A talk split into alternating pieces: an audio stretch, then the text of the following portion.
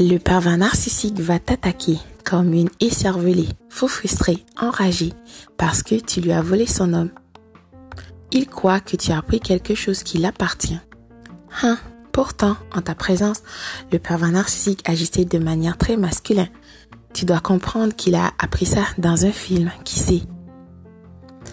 Le pervers narcissique n'est pas la personne que tu crois qu'il est. Il a une double vie, triple vie. Pire encore, tantôt il est Julie, Lucie, François, Rachel, Lucien, Jonathan, Sean, qui sait? Tu dois savoir que le pervers narcissique veut projeter la rage et la haine qu'il a contre sa mère, contre toi, parce que cette dernière l'a castré et masculé. S'il te plaît, ça n'a absolument rien à voir avec toi. Donc, ressaisis-toi.